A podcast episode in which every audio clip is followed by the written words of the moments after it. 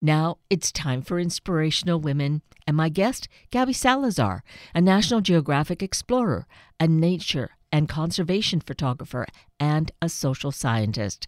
Gabby, along with Clare Fieseler, are the authors of a phenomenal new book from National Geographic, No Boundaries 25 women explorers and scientists share adventures, inspiration, and advice and with Earth Day on our calendar this next weekend, this gives us the opportunity to consider how we can take better care of this earthly home, the only planet we have. Gabby Salazar, good morning. Thank you so greatly for being with us this morning. Thank you for having me it is just so amazing. This book is just such a great well i'm going to uh, go back to calling it magnificent reading all these biographies of, of these incredible 25 women, that seemed like this huge jackpot. But it really, it's probably just scratching the surface. Were there more than 25 that you found, Gabby? Oh, absolutely. I, that was the most difficult part of working on this project was narrowing it down to 25 women. I mean, there are just so many um, amazing female scientists and explorers out there doing great work. And we had to be very intentional about picking women whose stories represented kind of the different themes we wanted to talk about and explore, um, but also the different scientific disciplines and fields that we wanted to help expose young readers to. For me, looking at this, I was just awestruck as to these fields that I had no idea even existed. But obviously, when you were needing to compile this and make the decisions, you were really aware of these existing, correct? Yes, absolutely. That is true. Yes, Clare Fieseler, my co author, and I worked together with our editor, of course, to really think about what stories we thought were important to to tell young readers what we wish we'd known when we were kids and thinking about going into science, you know? And so, you know, one of those is that failure is happens and it's okay and you can overcome it, right? It's a part of growing in life. And so we looked for women who were willing to talk about kind of failures they'd experienced and how they'd grown from those failures. So that's just one example. Well, let's use that example in noting the compilation of the stunning book from National Geographic. They they never uh, disappoint, do they? They're a great uh, group to work with. That's for sure. It, it always keeps you inspired. so, no boundaries really is that. I, you know, seeing you're going from the depths of the ocean up into the skies and to up to the stars and the planets. So it's really so planetary in in that regard but in the compilation and you were talking about you know never giving up the way that you structure each of the stories of each of these 25 amazing women who are explorers and scientists in they give their uh, insights in these wonderful little boxes about uh, what to look for. And and one of the things is right uh, they, they encourage persistence. Just never give up.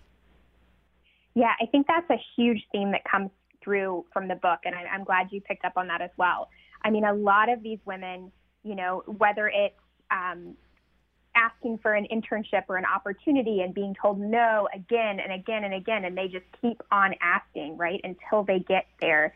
Like uh, the story from Dr. Asha de Vos, who um, eventually gets out on a research vessel after asking for an opportunity for months uh, and and that's a real turning point in her career. Or you know, you have other uh, women who talk about you know maybe wanting to go to a certain type of school. Um, Danielle Lee talks about wanting to go to become a veterinarian and then not getting into school and then pivoting and actually discovering discovering her her real passion you know for science outreach and she's a mammologist and she studies mammals and and those kinds of stories i think are really so critical as well is to not think of something as uh, you know pulling an opportunity away but finding perhaps it's really pointing us in the direction of something new and more of where we're supposed to grow.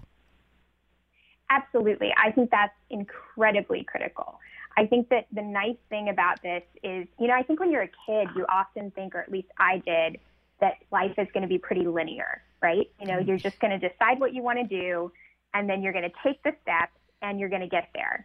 And that's all it's going to take. And I think, you know, as you grow up, you realize that all kinds of opportunities present themselves. And also, we find new passions or we have new, you know, things that make us curious. And I think these women really demonstrate the power of kind of following that curiosity uh, and then finding new opportunities and creating their own opportunities out of that curiosity. And a lot of them have paths that are really not very linear at all. And when I was looking at this book, No Boundaries, and besides the really great stories, the photography, the where you have adventured basically alongside them, is did you actually do that? Did you and Clare uh, go about on these same adventures, or how did you get all this wonderful photography? Well, part of that is working with National Geographic Society. So uh, we took some of the images in the book because Clare and I are both photographers, but we certainly did not take the majority of them. Um, the women were able to provide images from their uh, their own expeditions and their own work to help illustrate, you know, their stories. But we did get to go on um, two of the expeditions. So Clare and I got to go to Zimbabwe with uh, Dr. Moreangels Mbizah, who's featured in the book, and she studies lions um, and lion ecology and conservation. And actually, before the book, Clare and I started working on a short film um, about Dr. Uh, Mbizah and her research on lions, and also some of the challenges she faced um, trying to balance her studies. Uh, she did her PhD in the United Kingdom, and she also had a family living in South Africa and was doing her research in Zimbabwe. And we wanted to tell this kind of story about some of the sacrifices that women have to make in order to pursue careers in STEM. And so that small short documentary that we got to go film kind of helped grow into this book and this project because we realized there were all kinds of stories we wanted to tell. And we thought that telling those stories to um, especially this target age group, middle school girls, and and of course young men as well. Um, that's a really critical time to actually help expose them to these careers and to help them, you know, hopefully encourage them to make decisions to pursue uh, science-related careers. And, and so here you are also doing some doing work, having a career in what is your chosen field, correct? As a photographer? Yes, absolutely. I um, I am a photographer and I'm also a PhD student at the University of Florida. And I use a combination of different social sciences like psychology, anthropology, uh, to help uh, actually study environmental marketing and outreach to understand how um, different environmental campaigns influence people's attitudes and behaviors towards environmental issues. Uh, but as part of that work, you know, that grew out of my interest in photography, uh, which is a career that I had before going back to school and that took me around the world to, you know, a lot of these places that, that are featured in the book as well. So you are actually one of those examples of how a career is not linear. That yes, photography has been wonderful, but really it you've expanded and and it's evolving. Absolutely. I think I think definitely. And, and there's a number of women in the book that have those very clear, you know, that, that, that is a very clear theme of their story as well. Like Dr. Jenny Adler, who um, went to school thinking she would study ecology, and she did end up doing a degree in interdisciplinary ecology. But while she was uh, studying in Florida, she realized she was really passionate about underwater photography and science communication, and she became a cave diver and started trying to document these underwater cave systems and aquifers to really show the water beneath people's feet and help them understand freshwater ecology and issues. And I love her story because, um, just like me, you know, we've both had this kind of uh, path that has moved in and out of academia and art. And I think although we do different things now, we've both found ways to integrate both aspects into our careers. And I think it's also an example that you don't have to be a scientist or get a PhD in order to contribute to science. And in fact, that seems to be a, a very much a part of the book as well. Uh, the encouragement to be the the scientist, in if you will, the, the environmentalist, the ecologist, right in our own backyard or in our neighborhood. Absolutely, I think that's a really big part of the book and something we wanted to emphasize. I grew up in rural North Carolina in a small town.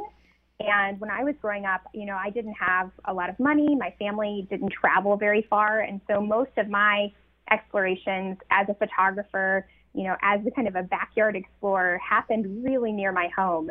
And I think that's a really powerful thing to emphasize for kids is that, you know, if we all did things locally, in our backyards, then we wouldn't have so many global issues, right? And so it's really important that we all think about the scales at which we can have impact. And it's not thinking small. I think it's just starting small, you know? Right. And all those small pieces, those bubbles, begin to connect with each other. So it becomes this ultimately magnificent whole that, that will be, uh, that we work on making healthy and healthier. Absolutely. And we've got examples in the book of, of women who are citizen scientists. You know, they don't have a formal, like Jean Beasley does not have a formal background in science, but she helped start a sea turtle rehabilitation center after having an injured sea turtle show up near her home. And that had led, led, has led her to do incredible work rehabilitating sea turtles um, off the east coast of the United States. And I think she's a great example of the fact that um, you know, you can contribute in all kinds of ways. Even even if you start later in life, like she started um, contributing as a citizen scientist after she'd already finished a career, um, I believe, and retired.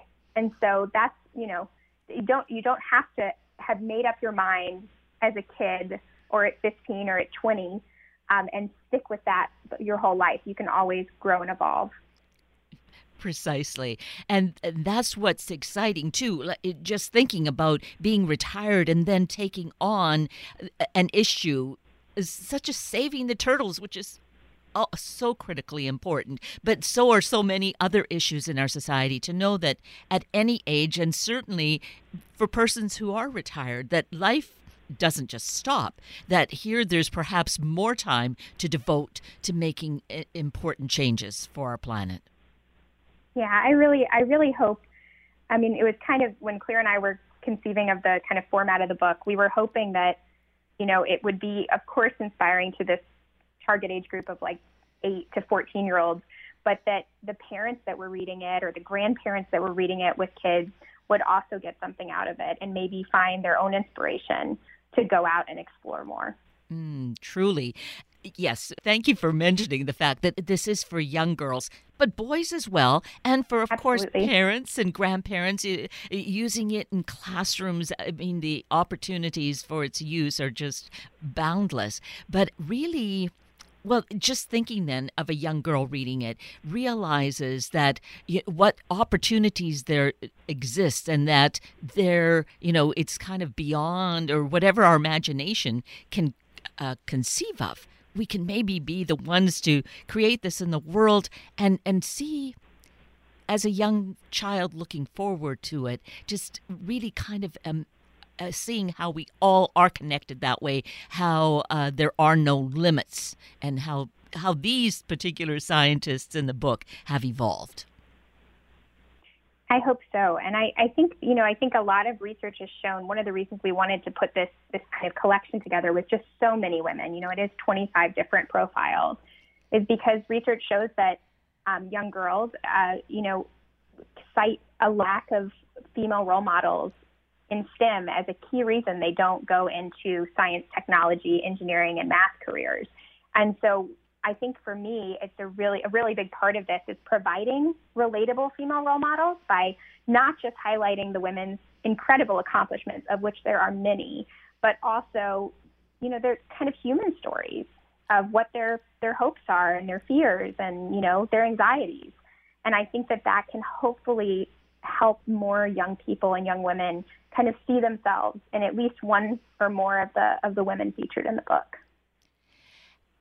And along with that, which is all of that is so important for our life today and, and being hopeful about the future. I would expect what it does is to see that um, the opportunities are, are just beyond our comprehension really that it it's all so evolving and um, that we all each of us have a, a part to play in it I, I definitely agree and i think uh, you know looking back over because we did these kind of long form interviews with each, with each of the women that we then you know pulled the profiles and the stories from and looking back over all of those interviews you know a big theme that came out for me was that a lot of these women didn't know that they could do what they're doing now when they were kids. Like, you know, they didn't know maybe Stephanie Grocke, um, who's a volcanologist, she studies active volcanoes. She had no idea, you know, that she could actually make a career out of that until she went to a lecture on it. And there are many examples of that throughout the book. And so I think exposure to these possibilities and these endless possibilities is so important at a young age because we're often only we don't you know if we if we don't know that the job exists we can't aspire to it exactly so this is this book uh, provided uh, yeah, funded by National Geographic, right? No boundaries.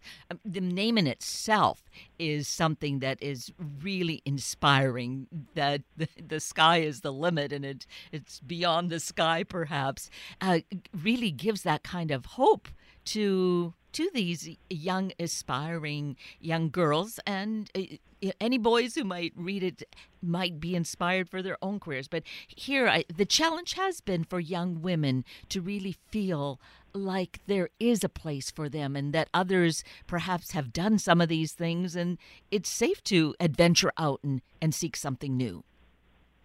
Yeah i think that is definitely a challenge. I think it, it does very much help to see people who have come before you. And I think for me, and one of the reasons we decided to focus this on women who are working today and not just women from history is because a lot of the time in schools, and I've heard this from teachers and educators I work with, you know, we mostly provide examples of female scientists from history. You know, we might think of incredible examples like Marie Curie, for example, mm. but I think it's important to not just have those historical examples, but to have you know these kind of frontline examples of women um, that are that are at different stages of their careers, because we have women of all ages in in the book. Although a lot of early career scientists and explorers, I think it's really important to have those examples of people that are that are working in in this day and age right now and that we can hopefully, you know, if, if young people are inspired by them, they can go out and follow their careers and keep in touch and think about and see them as they, they evolve and grow in their careers as well.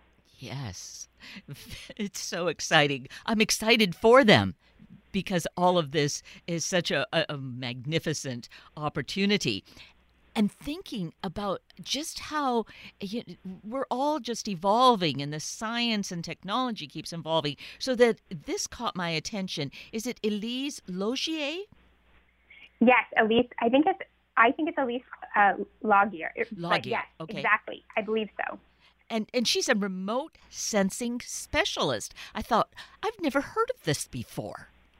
She is absolutely amazing. And for kids that are interested in technology, we, we definitely wanted to include someone like Elise who uses all kinds of cool technology to study these remote um, archaeological sites, right? So she uses drones and she uses remote sensing technology, and she has all these cool gadgets that help her help um, make huge discoveries. And I think that it really can spark kids to think about all of the possibilities. And I can only imagine, you know, 20 years from now, what kind of technologies we're going to have to to keep making these discoveries. Right. So that maybe, you know, once someone reads this and thinks about what is being used it begins to trigger a thought as to, oh, maybe there should be X kind of equipment that could do whatever kind of thing that we could go exploring. I, I think it's taking an adventure really on a big mind trip in a way to think about what we might be able to create. Absolutely. Well, and Kakani Katija is another example of that. She, you know, she's a bioengineer and studies the deep sea and helps you know, engineer devices that can help us look at deep sea creatures and make incredible discoveries. And she talks about the deep ocean being kind of the next frontier. And I think that, um, you know, that's a really exciting space as well. And what about glaciologists? I guess because we we have glaciers here on the west coast, so we know they exist. But really someone who's devoted their life to studying this and, and how intricate it is. I know. I, I really love this is Dr. M. Jackson and her story. Uh, and I admire uh, Dr. Jackson so much. Um, she's not only an amazing scientist, she's also an amazing writer and combines these two uh, to do a lot of science outreach. And what's so interesting about her is that she actually, you know, just through going out and listening and talking to people, um, started understanding that glaciers, you know, don't you can't we can study them and take you know technical measurements of the glaciers, but we can also understand, and it's important to understand what role they play in people's lives. And so a lot of what she studies is actually people's relationships with glaciers. And I think it's a great example because when I was growing up, I thought that science was a particular type of study. I didn't realize that scientists also go out and ask people questions and understand human behaviors and attitudes and perceptions, and that's a part of science as well. And so Dr. Jackson's a great example of that. And so, Gabby, the thing that occurs to me, we've only touched on really just a few of these 25 amazing women who are doing such great things in our world. And you had to hone this down from multiples of this, correct? Oh, yes, absolutely. there were so many more so here i think there's such an important message about hope and about what we can and are doing already to to make a difference. And we need to continue to make a difference to continue to heal our planet and to not do more damage. D- did you get this sense from this as well? I, I have to say this working on this book has been the biggest source of hope and joy and light for me over the last few years um, because I think what what comes through, as you said, is persistence, but it also I don't think these women would be working this hard if they weren't filled with hope for the future, right? They, right. They, are motivated because they see the possibility of contributing to the knowledge of our planet, of helping people, of making a difference in their communities. Like um, one of the stories that I absolutely love is uh, at the, the last one, which we chose to put at the end because I think it is one of the most hopeful, and that's the story of Hindou um, Ibrahim from the country of Chad, and it, she is a climate activist, and she talks about becoming a voice for her community. And I think it's just a wonderful way to kind of wrap up the book um, because she talks about some of the challenges she faced while becoming a voice for her community, but also her activism that has now taken her not just um, you know within her country, but all around the world as a global advocate for climate change um, and for her community and for other indigenous and native peoples. So yes, that it really is a wonderful like exclamation point to say to all young girls, young people, the, the hope that exists and what one person really can do, the inspiration that we can spread. Absolutely. I think it really, you really have to remember. It's so easy to become overwhelmed these days. It really is. But I think having these, um, these kind of bright points and remembering that all of these individual women are making a difference in their own ways and that we can too, I think that's a real message we want to get across. Yes. And here with 25 amazing women. And oh, I just can't say enough about all the photographs that are included because they do speak volumes. But uh, along with these sidebars, these inserted little stories that the authors or the women that you're showcasing, the like the inspiration station and the must-have, and they talk about you know things that we can really relate to and realize, oh, well, they're just another human being like me. They need their thermos of tea or their snacks to take along, and or their music, their iPod uh, to accompany them. So I think that that also indicates that Yes, you know, they're like you and me. We just need to be feeling encouraged that we can take the path that we're dreaming of. Well, we wanted to include, I'm glad you mentioned the sidebars. We, so with each profile, there's like a little section that kind of extends the learning from that profile. So with um, Dr. Munazza Alam, who's an astronomer, there's been a little section about looking up at the sky and how you can get started um, stargazing. And we wanted that to do that because I think, you know, the profiles hopefully will help spark that curiosity. And for kids who want to take that a little further and say, wow, I actually am really interested say in paleontology. I want to learn about, um, you know, how paleontologists actually dig up fossils. Then they can go to the next page and learn a little bit more and hopefully extend that curiosity and take it to the next step. And so with Aubrey Roberts, who's a paleontologist, um, you actually learn about all of the steps to um, actually excavating a fossil. Which makes it so uh, such great fun to either do as a family activity or I, this book obviously lends itself so well to classroom uh, situations over a period of years really great inspiration and wonderful activities to participate in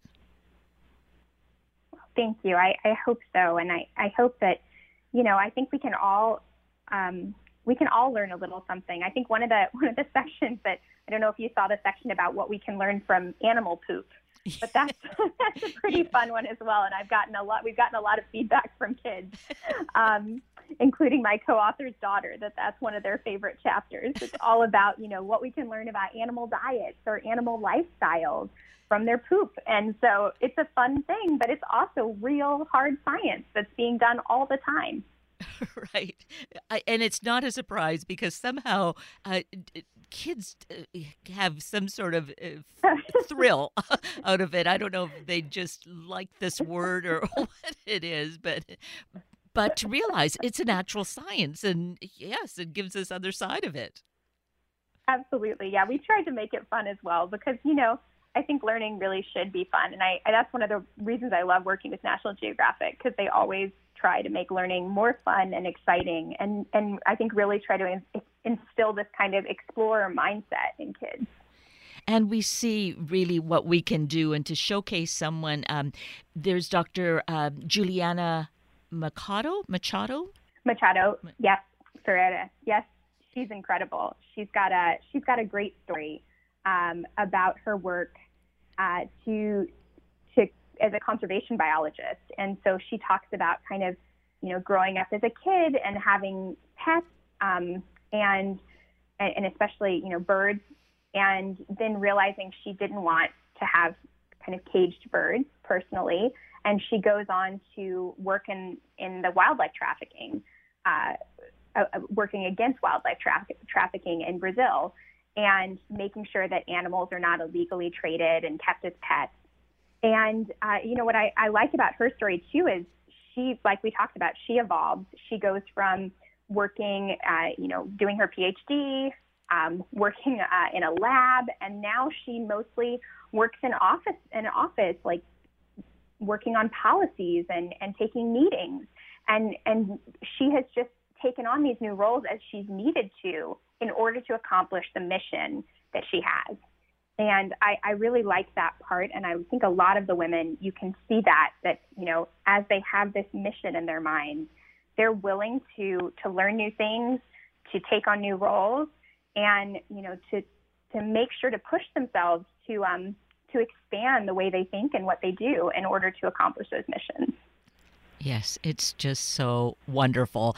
And also looking at this as a whole at No Boundaries 25 women explorers and scientists sharing adventures, inspiration, and advice, we see these global citizens doing the global work. And I think that that's also a really important message for us to experience, to see it, to read about them, so that, you know, there's just so much that is of value and valuable in this work, Gab. Abby. It, it's just really such a gift.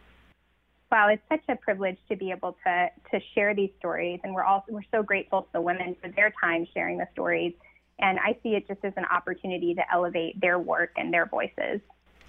And we encourage, of course, everyone get a copy, find it, uh, talk to your local bookstore if you don't see it on the shelf, and and get this because uh, it will be a treasure to cherish. I I feel for years and years, and who knows what kind of future it can bring to our kids.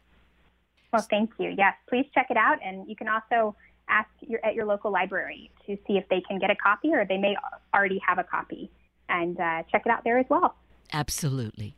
Well, Gabby Salazar, it's been such a privilege to have this time with you. Thank you for doing the work for this amazing book, and thank you for taking time with us this morning.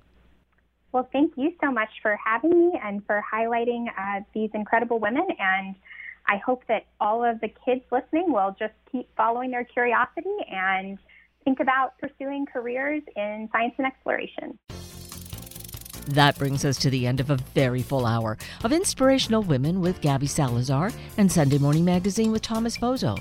I'm Kate Daniels, your host, and I greatly appreciate your sharing this hour with me and these special guests. For details you might have missed or information you'd like to know, please just send me an email, kated at warm1069.com and I will get right back to you. Also, if you'd like to listen again or to share these important stories with your family and friends, find the podcast on our Warm 1069 webpage. Just click on the podcast tab, then either of the show names, and then look for the guest names. I now wish you and your family a day of being open to the opportunities to become more than we thought we could. Have a week of the same, and then please plan to join me again and next weekend for another hour of Sunday Morning Magazine and Inspirational Women on Warm 1069. Good morning.